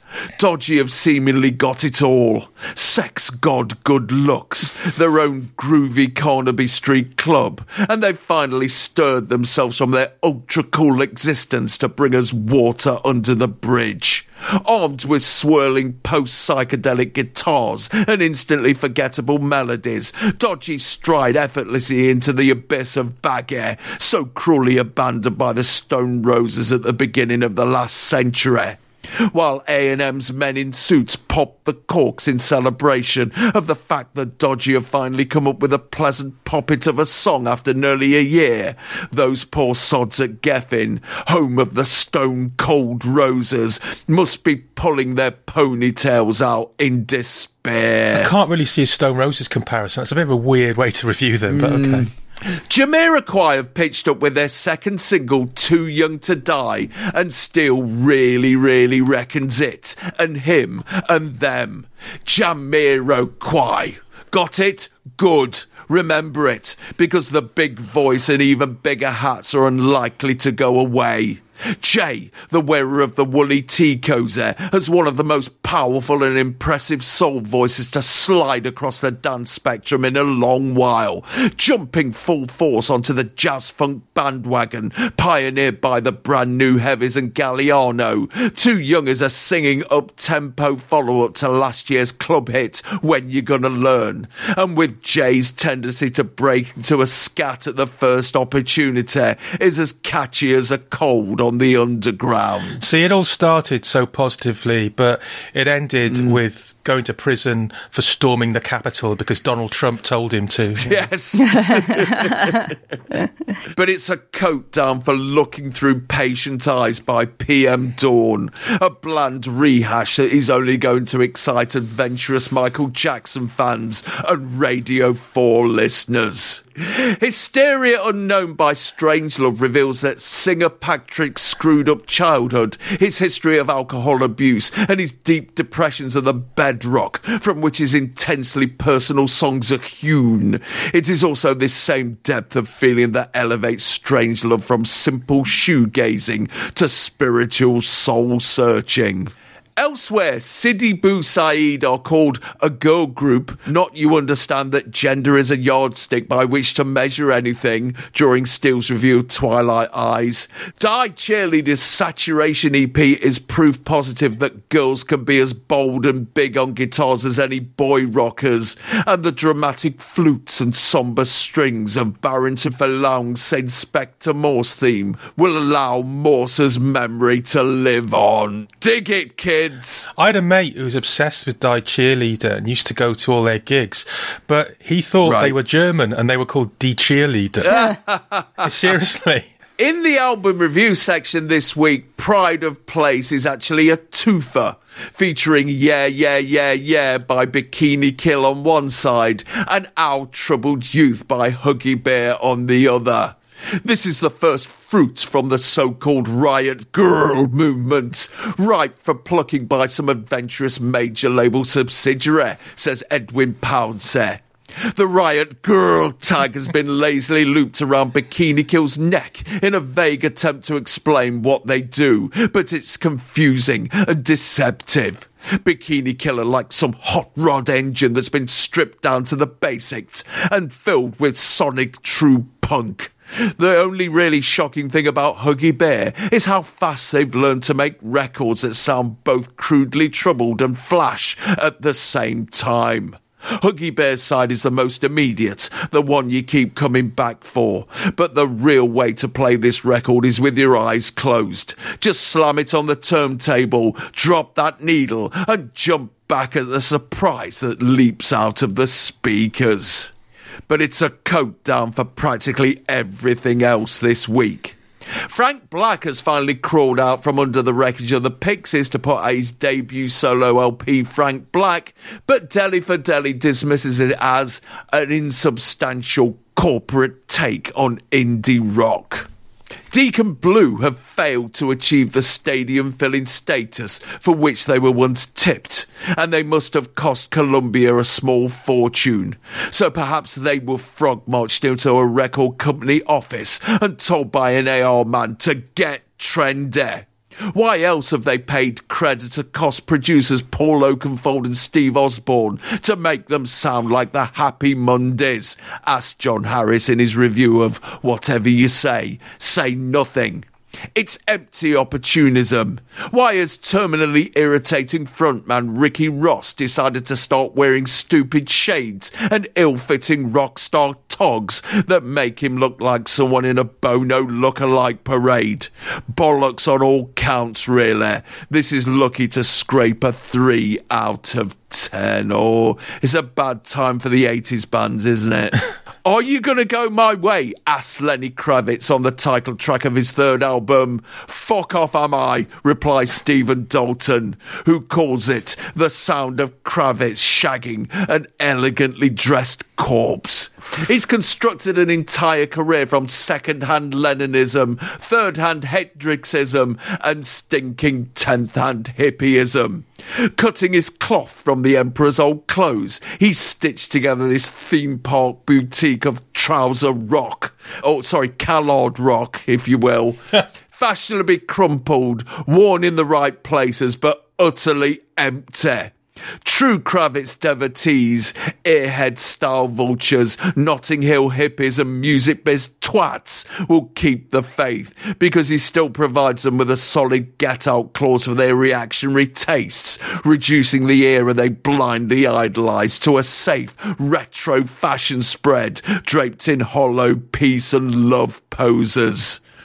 It was easy to hate Wendy James, champion of Barbie feminism, when she fronted corporate terrorist Transvision Vamp. It was easy to dismiss her as the gherkin in the great hamburger of art. She didn't like clothes, but she liked screaming about the revolution. She was a complete prat. But Wendy wrote to Santa, aka Elvis Costello, in the summer of 1991, and he wrote her an LP. Simple, eh? And now everyone will say that there's far more to her than meets the eye, that she has things to say. Right, Sean Patton of Wendy James's debut solo LP, now ain't the time for your tears. Ultimately, James has made an LP which is fairly proficient, but more importantly, an LP which is dull. It's all about Wendy and her world, which is not enough for 10 songs. Now ain't the time proves one thing beyond doubt. Elvis Costello has a sense of humour, for that is the only excuse one can make for this sniffle of an album. In the gig guide, wow, David could have seen Soho at the Brixton Fridge, cheered on his fellow MM hack Chris Roberts fronting Catwalk at the Borderline. I was there. Terminal Cheesecake at the Islington Powerhouse, Radiohead at the Underworld, Eric Clapton at the Albert Hall, Daisy Chainsaw at Camden Palace. I was there too. And Dumpy's Rusty Nuts at the Woolwich Tram Shed, but probably didn't.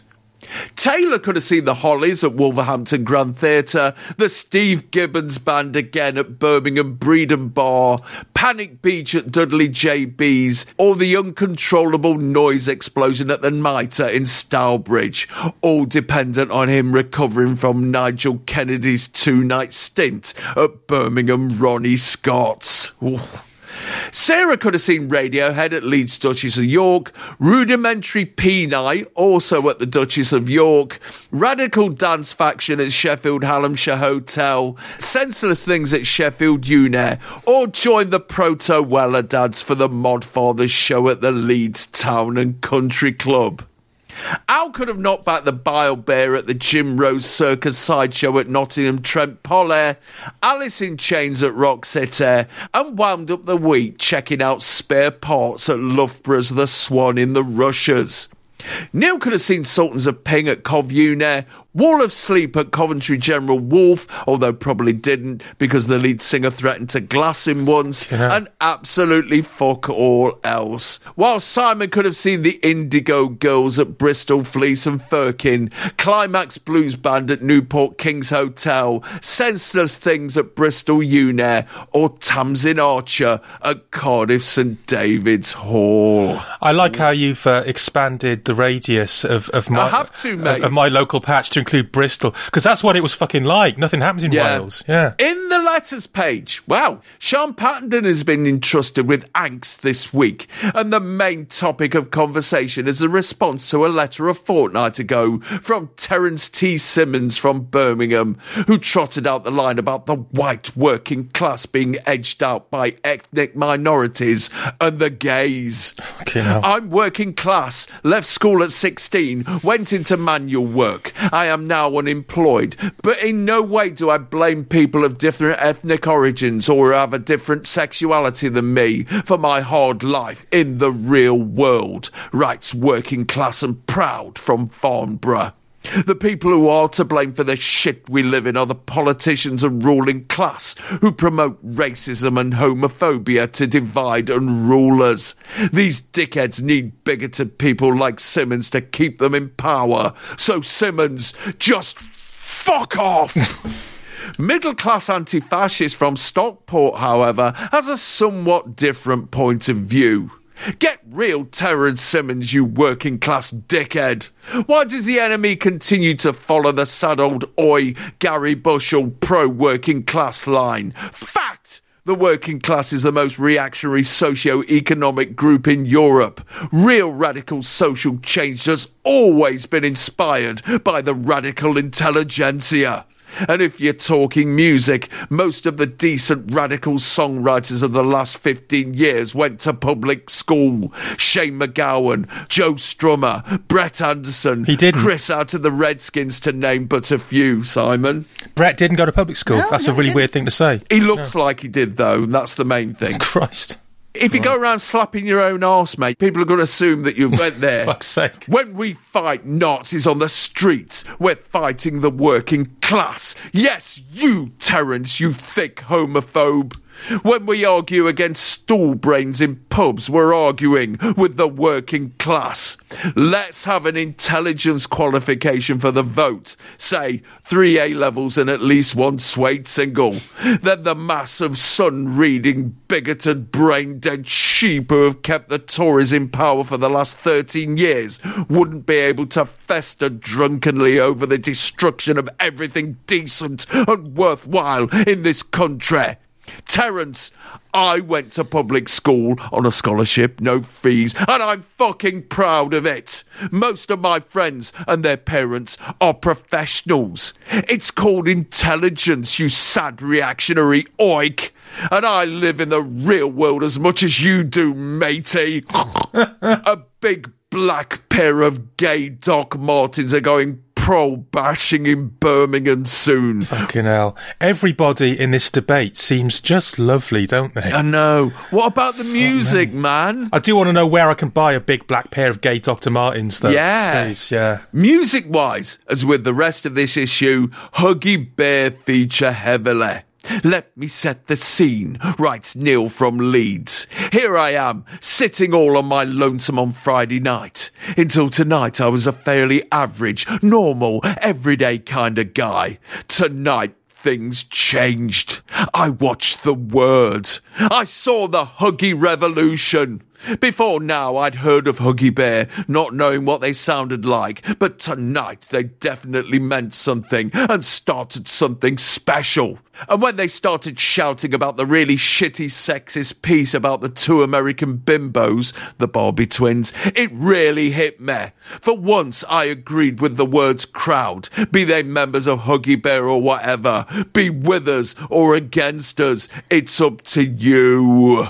God, do you remember that bit? No. They'd just done a piece about the Barbie twins, and then Huggy Bear started shouting at Terry Christian, and he tried to calm it down. And uh, Henry Rollins just sat there, not knowing what the fuck was going on, really. My main memory of Huggy Bear on the word is that it was reported on by members of Melody Maker who'd gone along as sort of cheerleaders for the whole Riot Girl thing. Right, girl. Yeah, right, girl. Oh no, that's that's a bit too Dexys. It's a bit too Roy Orbison. Girl. Yeah.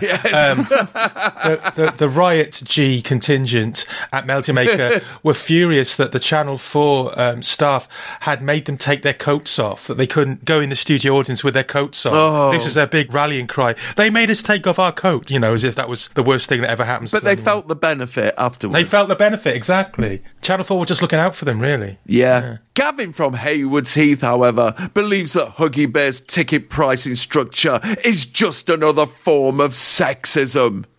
Whilst visiting a record emporium in Brighton, I noticed a flyer for the Huggy Bear gig at the Brighton Richmond. I quickly looked to see how much the tickets were, and much to my surprise, I noted that for unemployed and students, this much hype band could be seen for a mere three pounds. Then I noticed that this reduction included girls! Two exclamation marks. In other words, if you're not a student, unemployed, or female, you have to pay 50p more to get in. Just what in the hell are Huggy Bear trying to achieve with this action? Before you dismiss me as a chauvinist pig, I am very much in favour of equal rights. But to openly distinguish between the sexes in this way amounts to blatant sexism in the extreme. If Huggy Bear want to change people's attitudes to women's rights in society, then they are not going to do it by suppressing men's. It's interesting, isn't it, that uh, there is some kind of horseshoe effect at play Mm. in terms of the interaction between sexism and pricing at music events because on the one hand you've got those sleazy nightclubs that uh, you know let women in for free Yes. and then um, right the other side of the horseshoe you've got Huggy Bear who are, are the opposite of that but are also Mm. letting women in really cheap Maybe Huggy Bear should have offered free entry to all men who turned up to the venue in really tight shorts and give them a complimentary glass of fizz. Gavin of Leicester was very excited to see his hometown featuring in the pages of the NME for the first time since the days of Showaddywaddy, thanks to a recent interview with Cornershop. The whole Cornershop explosion is so important to not only Leicester, but Britain. The challenging of society's stereotypes and music's traditionalism is what this shithole of a country needs. The very fact that they can't play their instruments only adds to the excitement. Cornershop will, over a period of time, develop into an awesomely powerful band, and disbelievers will repent. Bands like them and fucking hell, Huggy Bear again will, in years to come, be cited as a major influence upon the music and attitudes of their time. The media attention is very much justified, as the threat of right wing activism is more rife than ever before, and those who make a formal stand against fascists and general ignorance deserve praise. Ignorance is Britain's downfall. 14 years of conservative rule. Why can't people wake up? No, different times, everyone. I agree with one sentiment in that letter, which is the very fact that they can't play their only adds to the excitement. Because I, I remember at Melody Maker, some of the uh, people who really disparaged Riot Girl saying, well, the problem with these bands like Huggy Bear is they can't play their instruments. No. As if, you know, that was it. That was just the end. You know, nothing further need be said. And, you know, the same with Cornershop. The fact is, those bands could play their instruments enough to make that record. And if you find that record exciting, then it, Yeah. it doesn't need any more technique than that. It doesn't need somebody that's able to play some kind of stupid fucking twiddly guitar solo. Do you know what I mean? Yeah, what, what do you want them to do? Use samplers and that? Right, yeah, yeah. The other news story that has agitated the readership is Suede appearing at the Brit Awards, even though they weren't nominated for anything. It is somewhat refreshing to witness a band who refuse to put principles before selling their souls for fame and fortune. This is no doubt why the enemy have so readily embraced Suede to its heaving bosom, says Craig from Ulverston. But it was rather worrying to watch the said foursome perform Animal Night Rate. Yes, that's what he wrote. Animal Night Rate at the Brit Awards.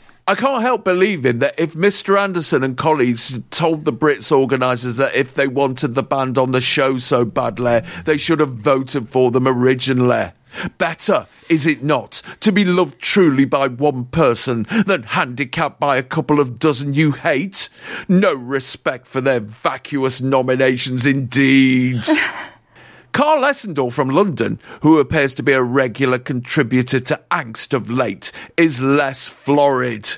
Dear WEA, withering establishment artists, think about it, kids, and Brits chairman Rob Dickens, why are you inciting your own murder? I would like to nail your testicles to your bedroom ceiling and test kitchen knives on your stupid faces. Perhaps when a few pints of blood have congealed on the carpet, you'll stop spewing smug bullshit. Out of 48 nominations, how dare you not include Suede? How dare you kick us in the teeth with your sterile average nominations? Enjoy your nightmares, spit out your artist's arse hairs, and change your underwears. Ah, oh, somebody's been listening to the, the first Wu Tang Clan album, haven't they? I fucking, I fucking sew your asshole closed and keep feeding you and feeding you. And Cole Rushbridge and Nichols of Hailsham write to inform us that the letters Brett Anderson of Suede can be rearranged to spell sad nose of utter bender. I just thought you might like to know that. 55 pages, 70p. I never knew there was so much fucking Huggy Bear in it. so, what else was on telly this day? Well, BBC One kicks off at 6am with Business Breakfast, followed by two and a bit hours of BBC Breakfast News. After Kilroy starts an argument, it's a quarter of an hour of Ross King doing some sort of quiz. Then it's play days and good morning with Anne and Nick. Pebble Mill, no longer at one but at a quarter past noon, is next, followed by regional news in your area, the news, a repeat of yesterday's neighbours, and the quiz show First Letter First, the short lived wordy game show hosted by Don Maclean. No, not that one. Hmm. After the 1981 TV movie Isabel's Choice, about a secretary who has to choose between marrying her retiring boss or continuing her career with the new one, it's Rupert, Melvin, and Maureen's musicograms, Jack and Ore, the new Yogi Bear show, the Hotel for Puppets series Dizzy Heights, Newsround, and Blue Peter. Then it's Neighbours, the six o'clock news, and regional news in your area. BBC Two commences at 6.45am with a triple bill of Open University, then dips into BBC One's feed of breakfast news for a quarter of an hour, and then it's 45 minutes of yesterday's red hot thrill ride at the Houses of Parliament in Westminster. At 9am, daytime on 2 kicks in with schools programmes, Thunderbirds, more schools programmes, The Adventures of Spot, Brum, Dilly the Dinosaur, and more schools programmes. Then it's You and Me. Then the Welfare Rights Magazine show Advice Shop, the news, the small business show I Could Do That, the documentary Some of Our Airmen Are No Longer Missing about the work of the Air Force Recovery Unit, now they recover bodies of pilots lost during World War II. Then it's From the Edge, the magazine show for the disabled.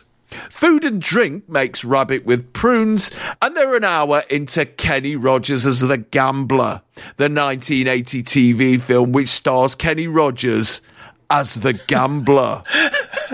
ITV is a 24 hour concern now, so we'll begin at 6am with three and a half hours of GMTV, followed by the British version of Jeopardy. Then it's regional news in your area, the time, the place, this morning, and Riddlers on the road. After the news and regional news in your area, it's home and away, a country practice, the third quarter final of the Wicks British Snooker Open in Derby, more news and regional news in your area, blockbusters, Where's Wally, Mike and Angelo, Tiny Toons Adventures, a repeat of this afternoon's home and away, the news at 5.40, regional news in your area, and they've just started Emmerdale. Channel 4 drops in on Sesame Street at 10 to 6. Then it's Dennis, America's piss poor attempt to rip off Dennis the Menace that can fuck right off. After two hours of the big breakfast, it's a game show you bet your life. Then it's two and a half hours of schools programs that Simon already knew about due to his computer. After the Parliament programme, Sesame Street and the Australian kids show lift off, it's the 1938 British comedy film Sailing Along. Then some artists saw as a goz at Hans Memling St John altarpiece in Masterworks, followed by Food File and Countdown. Spike Lee and Malcolm X's wife and daughter are the guests on the Oprah Winfrey Show because the film debuts tomorrow in the UK. Then it's the Magic Roundabout, followed by the Word Access or Areas. And then Tony Daley of Aston Villa batters a child 5 0 at striker on the SNES in GamesMaster. And they've just started Channel 4 News. Me dears, what is jumping out from you from that schedule? Malcolm X getting followed by the Magic Roundabout. That is a Yes. beautiful juxtaposition. Yes, yes. also, Kenny Rogers, the gambler. They should have made Yes. a, a follow-up film about islands in the stream, in which he's, he's just an island, just sort of sits there. Yeah. that's it. Nothing happens. or Kenny Rogers bombing about in a car and jumping the lights, called Kenny Rogers as the Amber Gambler. oh, right, right. Well, me dears, I do believe that a table of sorts has been laid, and we're going to tuck into a feast of 1993 in the next episode of Chart Music. So, all that remains for me to say is thank you, Sarah Bee In a bit. God bless you, Simon Price. See you later. My name's Al Needham. Stay pop crazed.